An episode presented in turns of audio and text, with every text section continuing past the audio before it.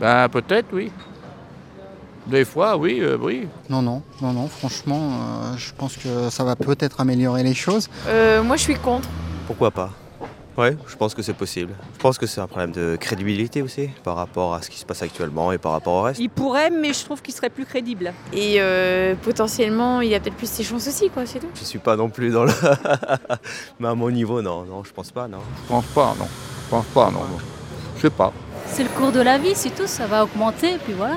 Euh, pardon, non, je suis vraiment désolée, j'ai pas de temps. Ah ben, c'est ce que toutes les femmes souhaitent, certainement. hein. Certainement, pour l'Europe, c'est bon.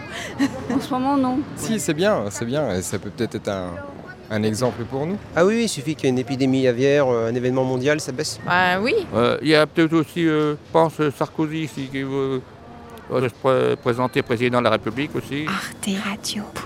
Ouais, j'y connais rien du tout là-dedans, alors. hein.